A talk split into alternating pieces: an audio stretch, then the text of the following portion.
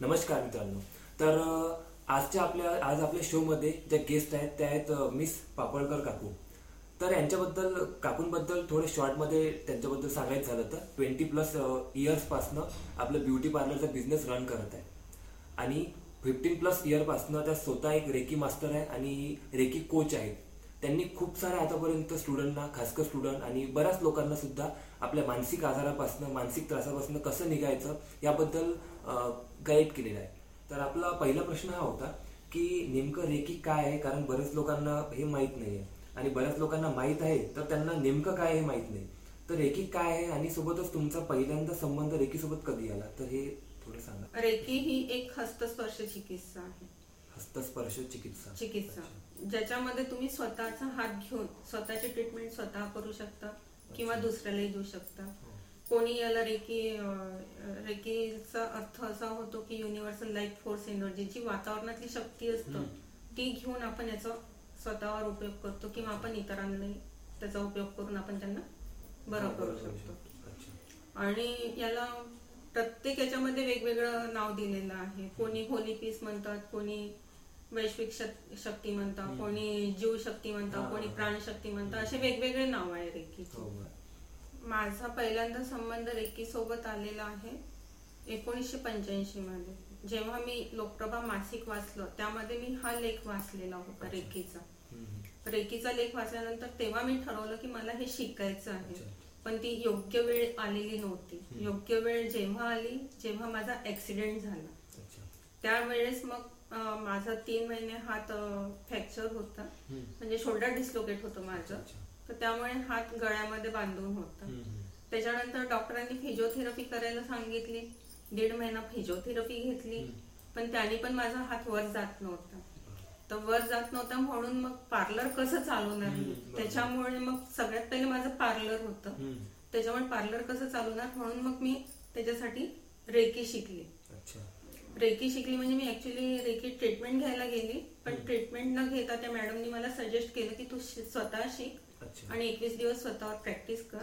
त्याच्यामध्ये तुला फरक जाणवेल. तर स्वतः मी रेकी शिकली अशा प्रकारे माझा त्याच्याशी संबंध आला एखादा ऍक्सिडेंट झाला असेल तर. त्या माणसाला तुम्ही तुमच्याजवळ जर रेकी असेल तर तुम्ही फर्स्ट एड म्हणून त्याचा उपयोग करू शकता अच्छा म्हणजे आता आपण गाडीने जात आहे कुठे आणि काही जर झालं. तर आपण तिथे पण त्यांची. मदत करू शकतो त्यांची मदत करू शकतो. म्हणजे आपण असं म्हणू शकतो की रेकी म्हणजे एक एनर्जी आहे. एक ते म्हणू शकतो युनिव्हर्सल एनर्जी युनिव्हर्सल आहे लाईफ फोर्स एनर्जी ती म्हणजे. वातावरणातून आपण घेतो तिला आणि त्यानेच आपण बरं होतो. म्हणजे आपल्या आपण काही पण आजार असलो की ते आपलं बरं करू बरं शकते. तर यामध्ये एक विचारायचं होतं की आता एखादा असा अनुभव आला असणार ना तुम्हाला केस आली म्हणू शकतो आपण. की मला बा यामधून निघायचं आहे रेकी थ्रू तर तुम्हाला पण अपेक्षा नव्हती की हा आजार या रेकी थ्रू बरा होऊ शकणार पण झाला. असा काही अनुभव आहे तो शेअर करू शकतो. हो आहे. तर एक वलगावला टीचर होते मिल्के म्हणून. वलगावच्या शाळेत. मिल्के सर म्हणून होते. टीचर होते ते. तर माझी जी आत्या आहे तिला माहिती होतं की मी असं काहीतरी करते. तर ती. त्यांना माझ्याकडे घेऊन आली होती. अच्छा.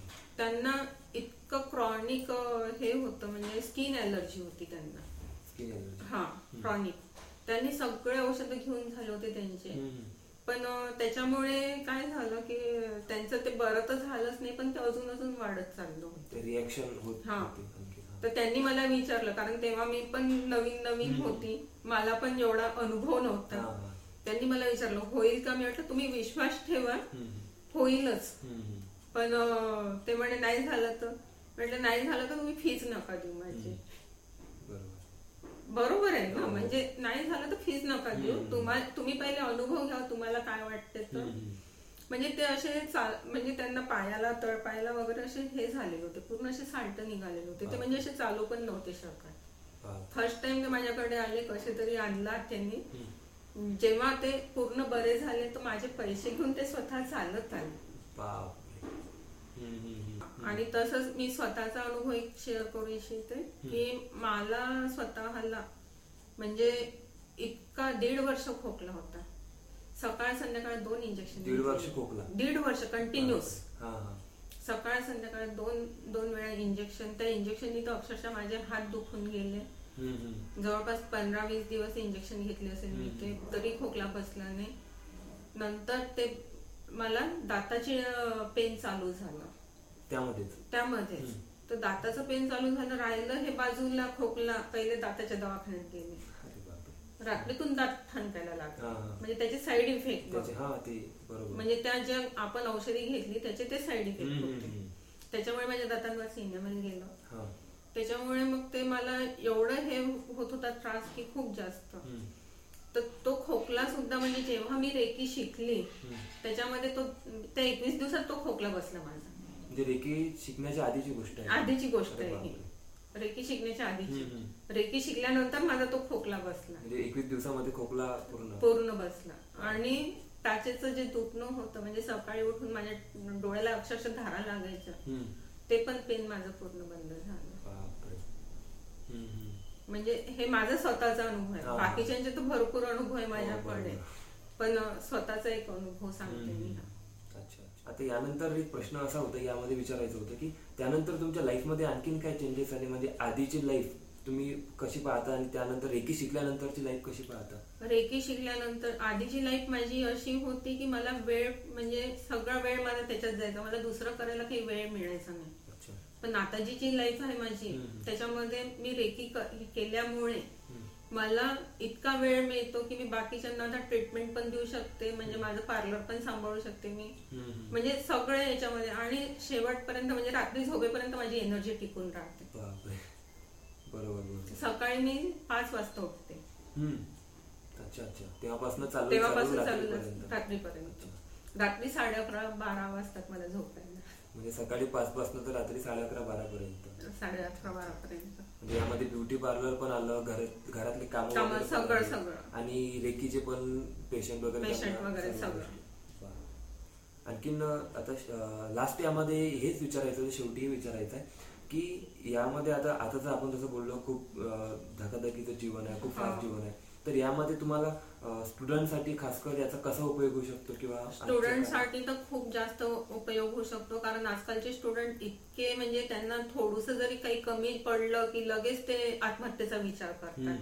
आजकाल म्हणजे त्यांच्यामध्ये सहन करण्याची कॅपॅसिटी कमी झालेली आहे म्हणजे अपयश. म्हण किंवा. काही पण कुठलीही गोष्ट सहन करण्याची कॅपॅसिटी कमी झालेली आहे. ती कमी झाल्यामुळे काय आहे की मग त्यांच्या मनात असे विचार येतात की आता आपण आत्म- आत्महत्या करू किंवा. आपण काही दुसरं हे करू त्याच्यामुळे आई वडिलांना न सांगता घरातून निघून जाणं. म्हणजे असे प्रकार खूप झालेले आहेत तर त्याच्यासाठी तुम्ही जर रेकी शिकले. आजची पिढी. नवीन पिढी. तर त्यांना निश्चितच रेकीचा भरपूर फायदा होईल आणि रेकी असं नाही की तुम्ही ही कुठे पण करू शकता तुम्ही तुम्ही म्हणता की धकाधकीचं जीवन आहे ठीक आहे. पण तुम्ही सकाळी उठल्यावर सूर्यनमस्कार करा त्या सूर्याच्या नमस्काराने तुम्हाला दिवसभर पॉझिटिव्ह एनर्जी मिळणार. किंवा मग तुम्ही सूर्यनमस्कार केलाही नाही तुम्ही सात चक्र बॅलन्स करा त्यांनी तुम्हाला पॉझिटिव्ह एनर्जी मिळणार. तेही नाही झालं तुमच्याकडनं तर रात्री झोपताना तुम्ही करा बसमध्ये बसमध्ये. करा कुठे पण आपण रेकी करू शकतो याला असं नाही की तुम्हाला एक स्पेसिफिक जागाच. लागेल असं नाही कुठे पण तुम्ही रेकी करू शकता. चालता फिरता सुद्धा तुम्ही रेकी करू शकता म्हणजे त्याच्यामुळे जर आजची जी पिढी जर रेकी शिकली. तर त्यांच्या मानसिकतेवर भरपूर पर- म्हणजे चांगला परिणाम होईल. म्हणजे त्यांचे जे निगेटिव्ह विचार आहेत. ते पॉझिटिव्ह होण्यात मदत. होईल positive direction मिळणार हा पॉझिटिव्ह डायरेक्शन मिळेल त्यांचे पेशन्स वाढणार की आणखीन पण लाईफ. असते त्यांना ते क्लिअर होणार हा हा आज म्हणजे पूर्ण माहिती मिळाली आणि सर्वांना जे पाहत असतील त्यांना पण त्याचा उपयोग होणार नक्कीच आणि त्यांना म्हणजे कळलं कळालं की स्टुडंट जर पाहत असतील किंवा मोठे लोक पण पाहत असतील तर त्यांना पण. समजणार की रिकीचा उपयोग रेकीचा काय आहे. उपयोग काय आहे कशा प्रकारे आपण. करू शकतो. आणि कसं तुम्ही त्याला स्वतःच्या लाईफमध्ये प्रवेश करायला प्रवेश मदत करायला करू मदत शकतो करू शकता आणि सोबतच स्वतःची लाईफ तुम्ही त्यामुळे अं, चांगल्या एका चांगल्या प्रकारे जगू जगू शकता शकता आणि पॉझिटिव्ह लाईफ जगू शकता तर अं, खूप खूप धन्यवाद धन्यवाद तुम्ही पण तुमचं म्हणजे मौल्यवान टाइम दिला कारण बिझी शेड्यूल मधून टाइम काढून दिला त्याबद्दल खूप खूप धन्यवाद तुमचे पण धन्यवाद हो.